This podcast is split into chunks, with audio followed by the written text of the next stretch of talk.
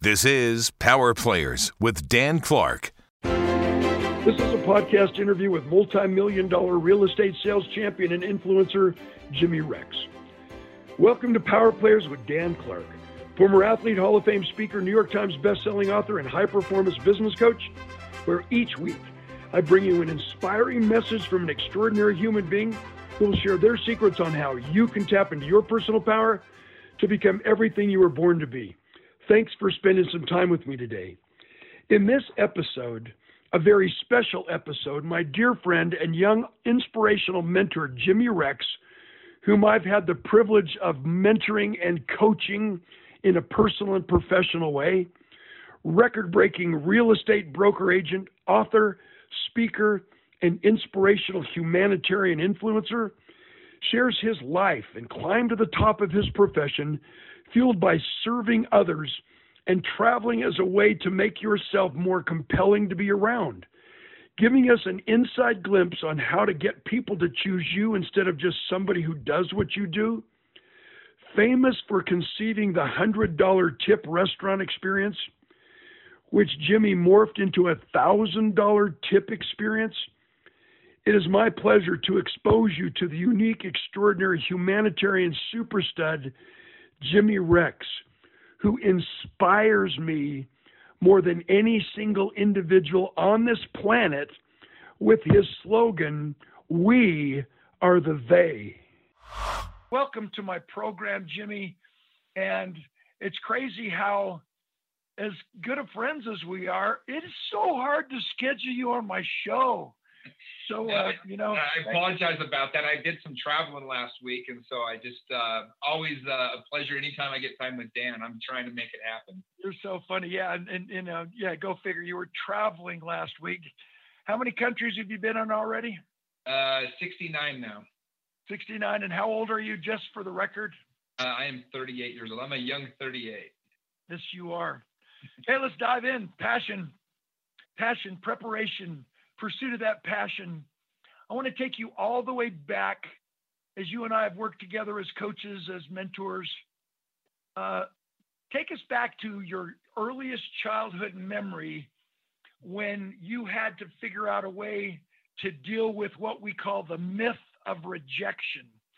When something did not happen for you in a baseball setting, that uh, that automatically took you to the next level in your mindset, in your hard set, in everything that you become as a young man?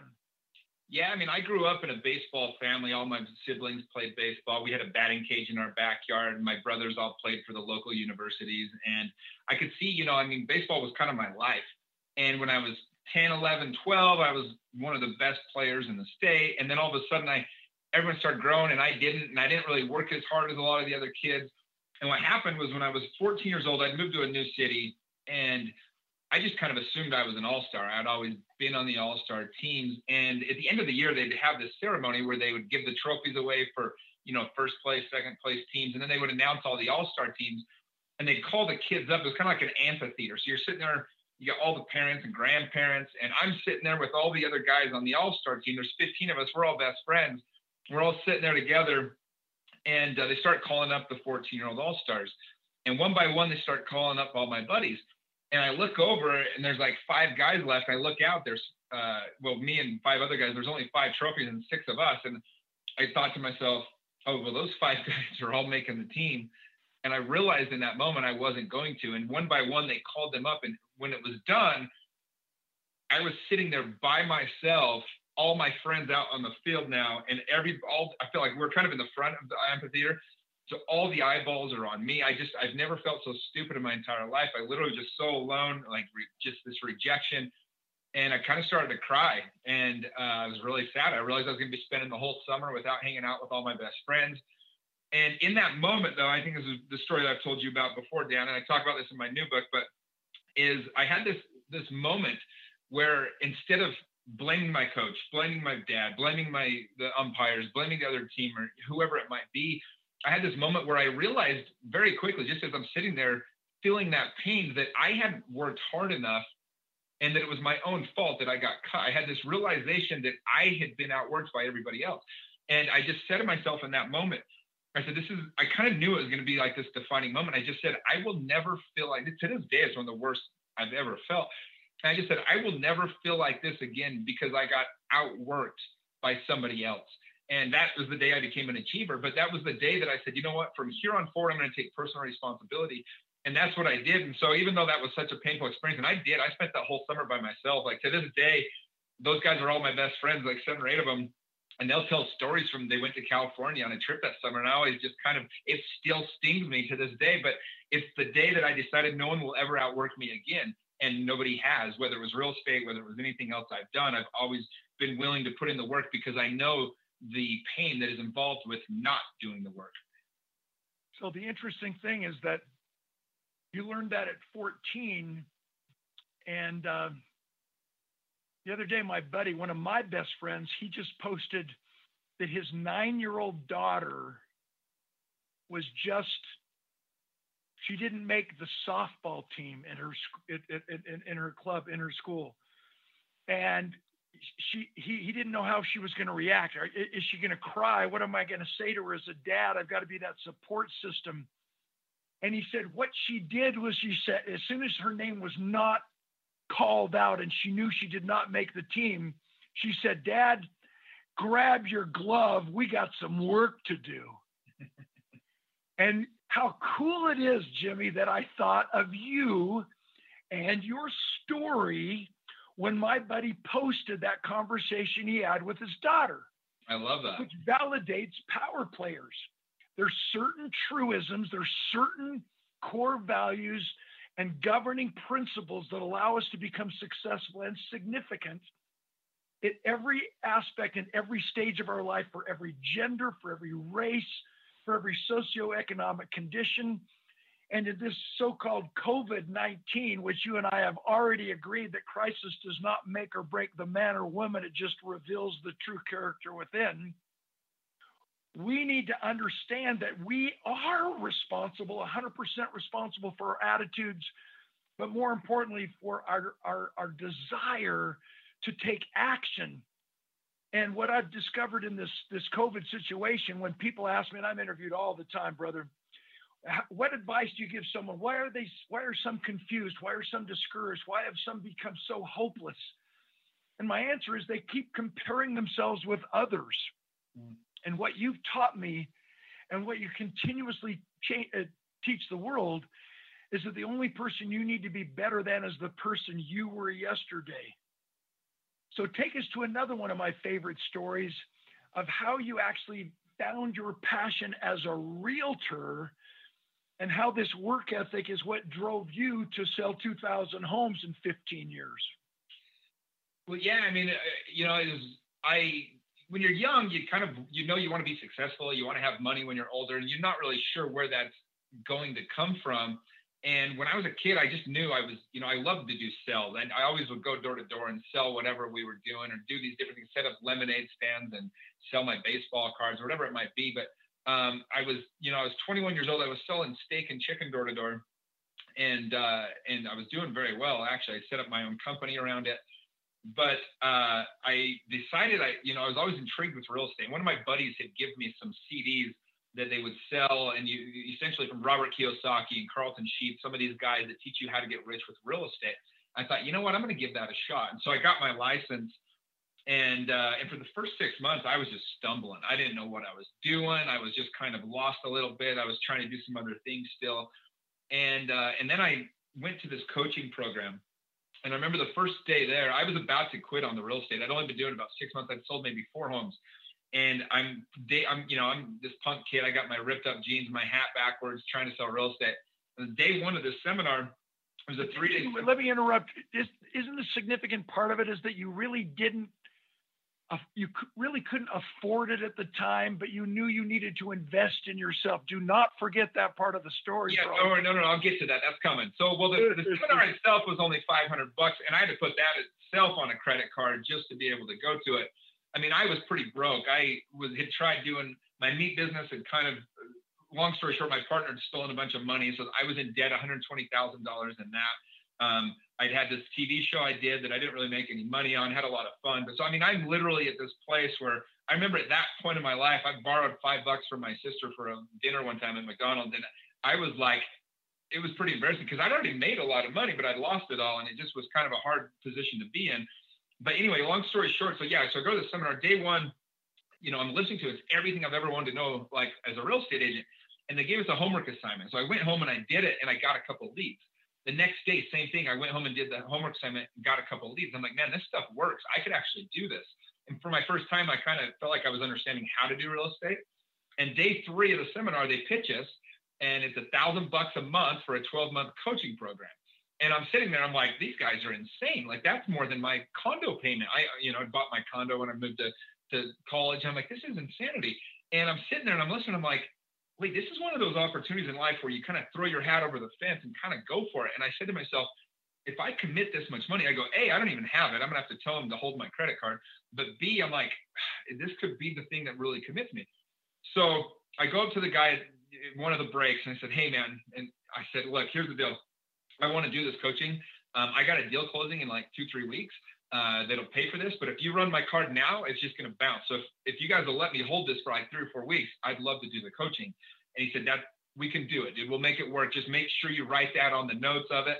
And so I, I mean, I paid for coaching. I literally had no money to my name, and I signed up for a twelve thousand dollar coaching program, thousand bucks a month. And my first two months working with these guys, I finally knew what to do. And I was backed into a corner so bad. You know, when you back an animal into a corner, they come out fighting. And so I just went to work. I mean, I was working 80 hour weeks doing this program.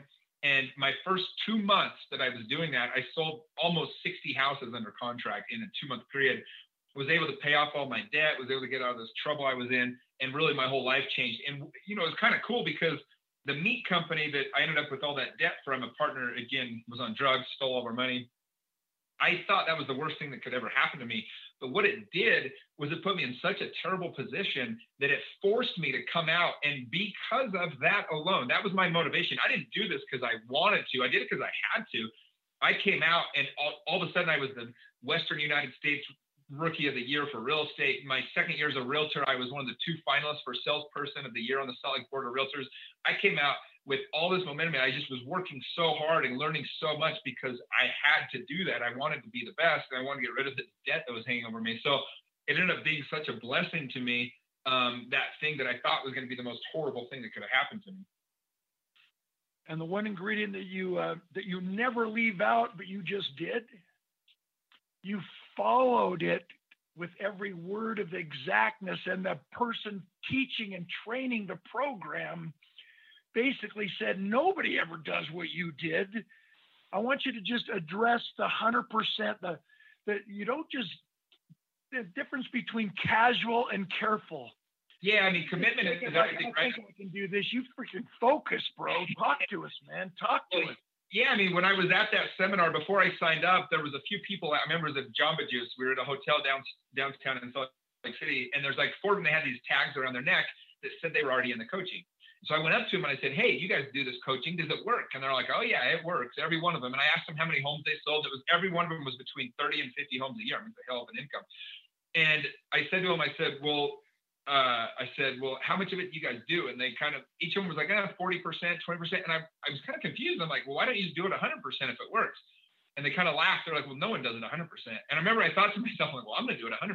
And that's why I had the success that I did, right? It was the commitment that, you know, it's like I was at the gym today and I was talking to my, my buddy and he said, dude, he go, cause I just had a podcast with Grant Cardone on my podcast and I've got a bunch of huge episodes coming out. It's really blown up and he said, dude, I have so much respect for you because I've had 25 friends start a podcast.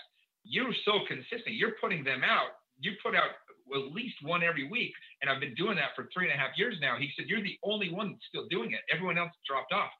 I said, Yeah, because this was never just a game to me. This was never just a thing that I was casually going to do. I had a goal to have the top podcast here, and I'm going to do that. And so I'm 220 episodes in now. And now I'm getting guests like I never would have imagined. But it's the difference between casually dabbling with something or having a full commitment. You know, Tony Robbins talks about this all the time. He says the mistake that people make is trying to be too balanced in life. He said you need to be very strategically unbalanced towards whatever your goal is at that time.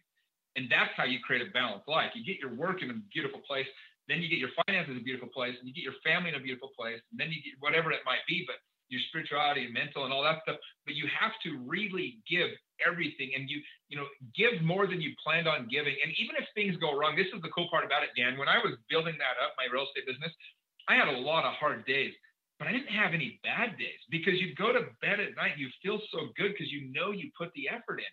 And that's the thing that people are robbing themselves of today. It's like people want the outcome, they want equal outcome. There's no joy in the outcome. You can fly me to the top of Mount Kilimanjaro. I'm not going to get any pleasure out of it. If I have to hike up Mount Kilimanjaro, I'm going to feel like the freaking king of the earth. And that's the missing piece in all this. People just want the reward, but the journey, that's my entire, so my book that's coming out is called You End Up Where You're Heading, The Hidden Dangers of Living a Safe Life. It's all about the hero's journey because it's all about getting to the top. It's all about once you get there, giving on the way back. But like if you just people just give you something, if somebody just gave you whatever it is, even if it's something you've always wanted, like a dream car, it would not have nearly the meaning as if you worked worked and sweat for that car. And that's what I think. Unfortunately, the media and the message that's being portrayed is like people should have these things. It's like no, people want to earn these things because that's where you get self confidence, and that's where you get that feeling inside where you're like, you know what, I did this. Like I'm a I'm an amazing person. And it's the, the the joy in the journey. It's not begin with the end in mind. It's begin with the why in mind. So you focus on the journey which brings up preparation another one of my favorite pieces of a power player. And and and maybe what you just said it i just want to illuminate for my listeners that you know too many people in the speaking business they say i want to win more stages i got to be on this stage i got to have a brochure I got to have this bureau represent me. And as you and I have spent so much time talking about this business, this opportunity that you have the privilege of the platform, you're going to get asked to speak. You're going to have people come to you as a podcaster, like you've experienced, when you finally have something to say that people want. So you focus on who you are as a human being before what it is that you want to accomplish. Because in the law of attraction, as you epitomize, we don't attract who we want, we attract who we are. Yeah. So let's shift gears, brother. What I want people to get out of this last little comment of yours is that you were consistently Jimmy Rex, which means you are about 100% commitment. You're about focus. Tony Robbins says be out of balance in a balanced, focused way, which means you can plug and play any aspect of your life but because you know about 100% responsibility, work ethic, waking up early, staying up late, staying focused, never having a bad day, only hard days. Hard is what makes it great because that's your preparation. Let's take it into the philanthropy, the, the philanthropic world in which you reside, which really touches everyone's heart, Jimmy. You know, you can make millions of dollars as you do, and you can sell 100 houses in a year and break all these records what most people don't understand is that your consistency and 100% effort in becoming that best version of yourself also showcases itself in everything you do. And I can't wait to, to, for all of you to hear Jimmy Rex on a main stage as a 60 minute keynoter, which we're working on, baby. That's going to happen sooner than later. But right now, because we don't have time for you to share so many of these stories that have touched my heart, by the way, I have a story included in this new book. What page does that start on so they don't have to read anything else? page one. yeah, baby. Share with us just one cool story that had to do with an Uber driver and how you've parlayed your connections. And by the way, I want everybody to Google Fred when you get through telling the story because if you've seen his karate, it's more than a TikTok. This dude Oh my goodness, which epitomizes why he's your friend because you think the same. Talk to us about what happened with the Uber driver before we can get into our last story. Yeah, so I had a mentor that really stepped into my life about 10 years ago that was special person to me. His name is Rand Rasmussen, and he was a high school baseball coach for 30 years. And he ended up moving to, I sold his house last year, last June. He moved to Oregon to be close to home. He retired after 30 years and two weeks later found out he had terminal cancer. Attacked his brain. And long story short, it came on very aggressive. And I was basically at my house one day on Monday night, and I just had this feeling I needed to fly to Portland. This was beginning of uh, or end of September last year, and so I just booked a flight for the next morning. He was in Salem. I flew into Portland. About an hour drive. So that morning I got up and I was pretty. I knew I was probably gonna be the last time I saw him. I'd been told he only had a few weeks probably to live, and so I was pretty sullen. I was pretty, you know, having a heavy day. I get my Uber my Uber driver is this big old 350 pound black man. He's the most jolly person I've ever met in my life. His name's Larnell Bruce. And I get in the Uber and he's like, You need some food, you need some candy, you need a drink or something. I said, You know what? I just need to get to Salem. And it's funny because usually I put my headphones in when I'm in a, an Uber and just listen to a podcast or whatever. But that morning, I'd watched a video on Facebook as I woke up. My buddy Justin Prince had posted about this experience he'd had with his Uber driver. This amazing man. So I'm like, eh, what the hell? I'll talk to my Uber driver. A, he seems like a super happy guy. He had this amazing energy. And I get talking to him. He found out I had a podcast, and he said, "Well, who's been on your podcast?" I said, "Well, I'm naming some names. I recently had Nate Boyer on, who some of you might know. He's the Green Beret that stood next to Colin Kaepernick when he took the knee. And he goes, You know Nate Boyer? And I said, Yeah, I climbed out Kilimanjaro with him a couple months ago. He says, You know Nate Boyer? And I'm like, Why? Why is this such a big He goes, He's a diehard Seattle Seahawks fan. And Nate used to play for the Seahawks. But also, um, he goes on to tell me that his son was killed by a white supremacist a couple of years ago.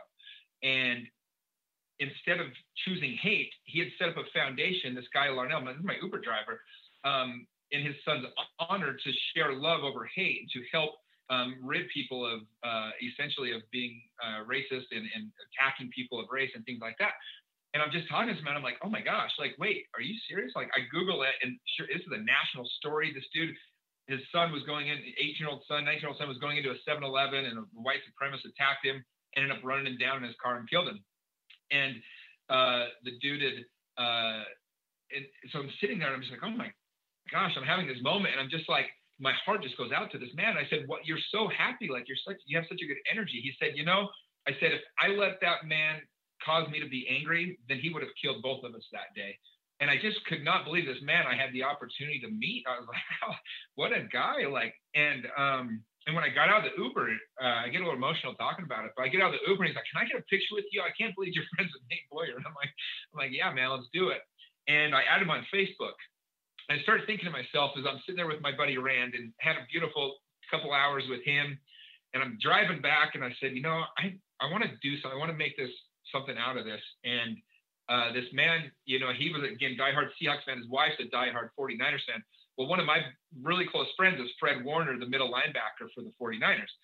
I'm like, I can probably get some field passes if I explain the story and get on the field with with this man and his wife. So I hit up Fred and I asked him, and immediately he's like, dude, we would love to do something for this guy. Let's do it. So I call Larnell about two days later and I say, hey, Larnell, uh, if you guys are free, I'd love to fly you and your wife to San Francisco. We're going to spend the weekend going to the 49ers Seahawks game. I got us some field passes. And this man just broke down. He's like, "This is the best thing I've ever. I can't believe this." And you know, we went to the game. We had this amazing, amazing. Have you see it on my YouTube? The Jimmy Rex is my YouTube page. But um, we go to this amazing game. Uh, you know, and then afterwards, you know, I mean, we spent the whole weekend together, and I really got to just get to know this guy. We live in this world now where there's, you know, you see so much strife over race and all these different things, and this is all happening right now. And you know, this was all about four or five months before any of that happened. I just thought to myself, like, why can't more people just lean into this, this uncomfortability? Why can't we just kind of see this man and see the beauty that he is? And I'm just so grateful I have this man as a, as a close friend of mine now because he is the epitome of sharing love and, and really putting that out there. He sent me a message on Facebook about a couple of weeks after we went. He said, I got to be honest, man, it's been a hard couple of years. And uh, he goes, "You've single-handedly restored my hope in humanity. Like this world needs more Jimmy Rexes." And it was just a really cool moment. I didn't, you know, I didn't know I was going to come out of it or whatever else. But um, I did a podcast with him. If you want to hear the whole story on the Jimmy Rex Show podcast, but um, you know, it's just a beautiful moment, and I'm just so grateful to be able to share stuff like that because we, again, like lead by example, right? I have this saying. If you don't mind, I tell this real quick, Dan. I have this saying, which is, "We are the they." and that's my life motto. And what it means is when I started going undercover with uh, Operation Underground Railroad and the Child Liberation Foundation, I had a girlfriend that she really didn't like that I did it. And she's one day she's like, it's too dangerous. I don't want you going anymore. It's a bad environment. And I was like, well, this is like part of my life's mission. And she says, Yeah, but why can't they just go do it? And I just, it came out of my mouth. I just said, We are the they. And it just said shivers down my spine. And I said, Oh my gosh. Like, and so whenever I see an opportunity, whenever I see like a wrong going on in the world, like I don't wait for somebody else to pick it up. I don't wait for somebody else to do something about it. We are the they. And so that's become my motto. So like in this situation, in every situation I can, you know, just do good because you can. And if, if nothing else, it creates a beautiful life with beautiful people like Larnell Bruce. Awesome.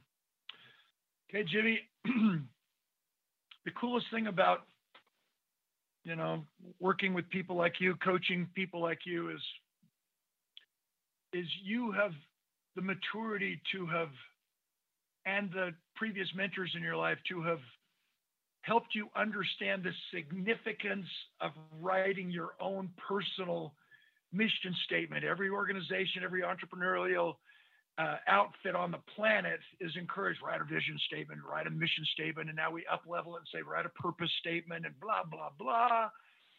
Quote, so I don't have to read it, brother. Quote your personal mission statement, your personal purpose statement, and then I'm just going to ask you one final question as we wind down our time. Yeah, my and I came up with this because it's kind of like a filter I can run every decision through, right? Does it fit my purpose for my mission? So the purpose of my life is to share my tremendous love with all of God's children, bringing happiness to others through my playful soul, and by being an example of living an extraordinary life. And I just I read that every morning and, and every night and make sure I stay on line with my life's purpose no matter what I'm doing. Okay, so Jimmy and I have had a privilege of interacting with Navy SEALs, and I've been on the program with Marcus Luttrell and Robert O'Neill, who took out Osama bin Laden. And I've been downrange eight times. That's one of our dream trips. As you and I have talked offline to Iraq, Afghanistan. And the greatest illumination, the greatest life lesson I've had in my entire career as a professional speaker, as a motivational speaker, is getting the answer, the eyewitness account answer of when the planes collided and crashed into the World Trade Center and the Pentagon on, two, on September 11, 2001, thousands of people were running out of the burning buildings, screaming and crying, while first responders and men and women in uniform were running back into the burning buildings. And you and I share that, that awe of how um, the, the, the credo, the highest level personal mission statement and organizational mission statement of Navy SEALs, of Special Forces, Green Berets, of Air Combat Controllers in the Air Force, how their credo, how their personal mission statement, as you just quoted, is what is the difference between someone running out of the building and them believing that they can protect us or die trying. Of all the reasons why I admire you, bro, that's the reason why you and I connect and why you attract so many superstars into your life is because of the way you think and believe differently. Which means, as we conclude our time together, people need to understand okay, I'm going to go do serve, serve something. Yeah, I'll go put in my uh, my Saturday. I'll go help paint the house. I'll bake a, a loaf of bread and take it to the widow at the end of the block. We think it's a one off. We think we can check the box, service before self. Now I suddenly feel better about myself. We volunteer so we can get the photo op. But it's not our everyday mission. It's not our it's not our, our nature. You can surgically remove the stripes from a tiger and it is still a tiger. Yeah. So what you're teaching us, my friend, is that you don't just change your behavior.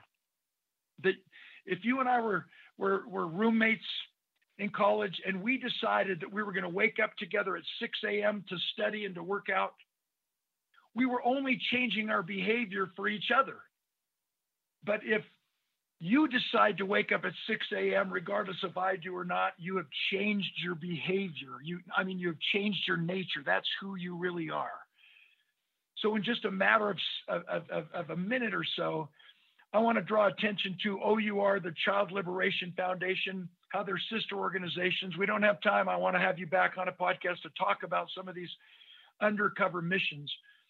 But what I need you to do, brother, is just take a second to describe why you are compelled to volunteer and put your life at risk, run towards the sound of the guns when you've obviously done enough philanthropy to last a lifetime, more than anyone else your age. But in that third P of power players, your pursuit of this passion, what is that one ingredient? What is that one character trait? What is that one core value that has driven you and that continually drives you that has changed your nature to just be the Jimmy Rex that we all love and, and, and admire? Yeah, I mean, it's, I, have had the opportunity, thankfully, in my life, I've had a lot of things. Um, I've had a lot of mentors. I've had a lot of people look out for me. And I've had a lot of great experiences. Like I said, I've been all over the world. I've been able to do everything you could imagine. You know, um, been around amazing friends and women and everything else in between. But what you realize is, is you get a lot more enjoyment in life when you can do something for other people as opposed to doing it for yourself. There's two pieces of life to truly be fulfilled you have to have at all times, and that's growth and contribution. And it's the reason why that you know, people always say, like, when I accomplish this, then I'll be happier. When I get this, when I get married, when I get divorced, whatever it might be.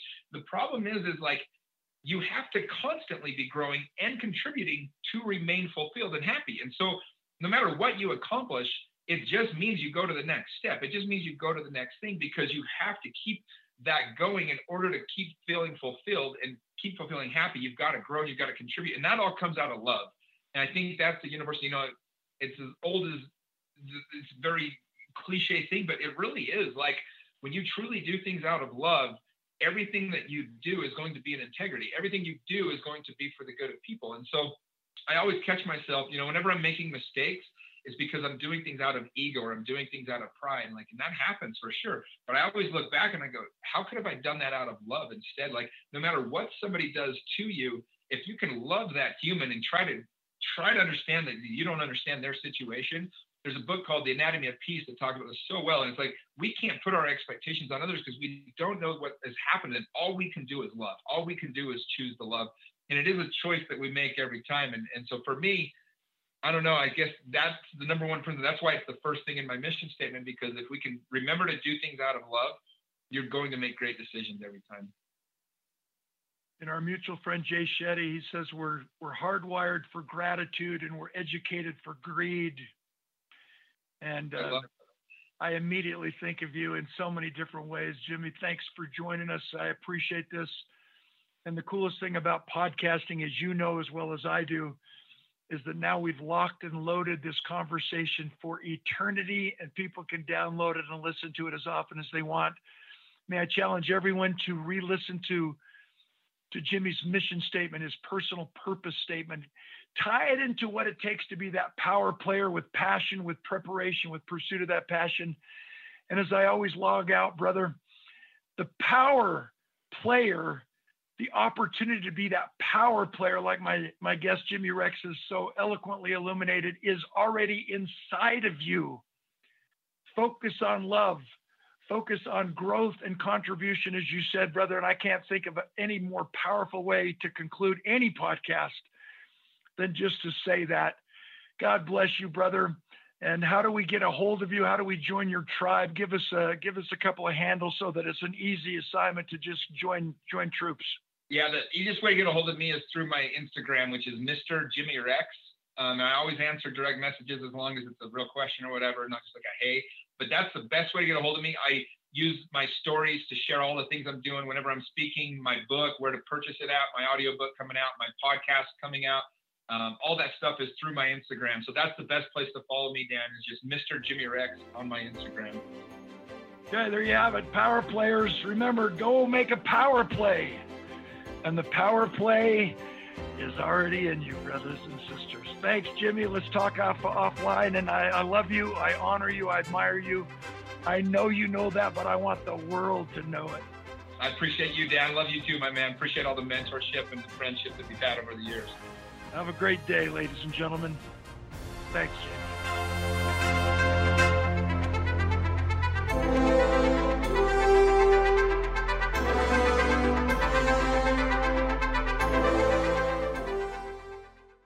The views and opinions expressed on the Power Players podcast do not necessarily reflect those of KUTV or Sinclair Broadcast Group.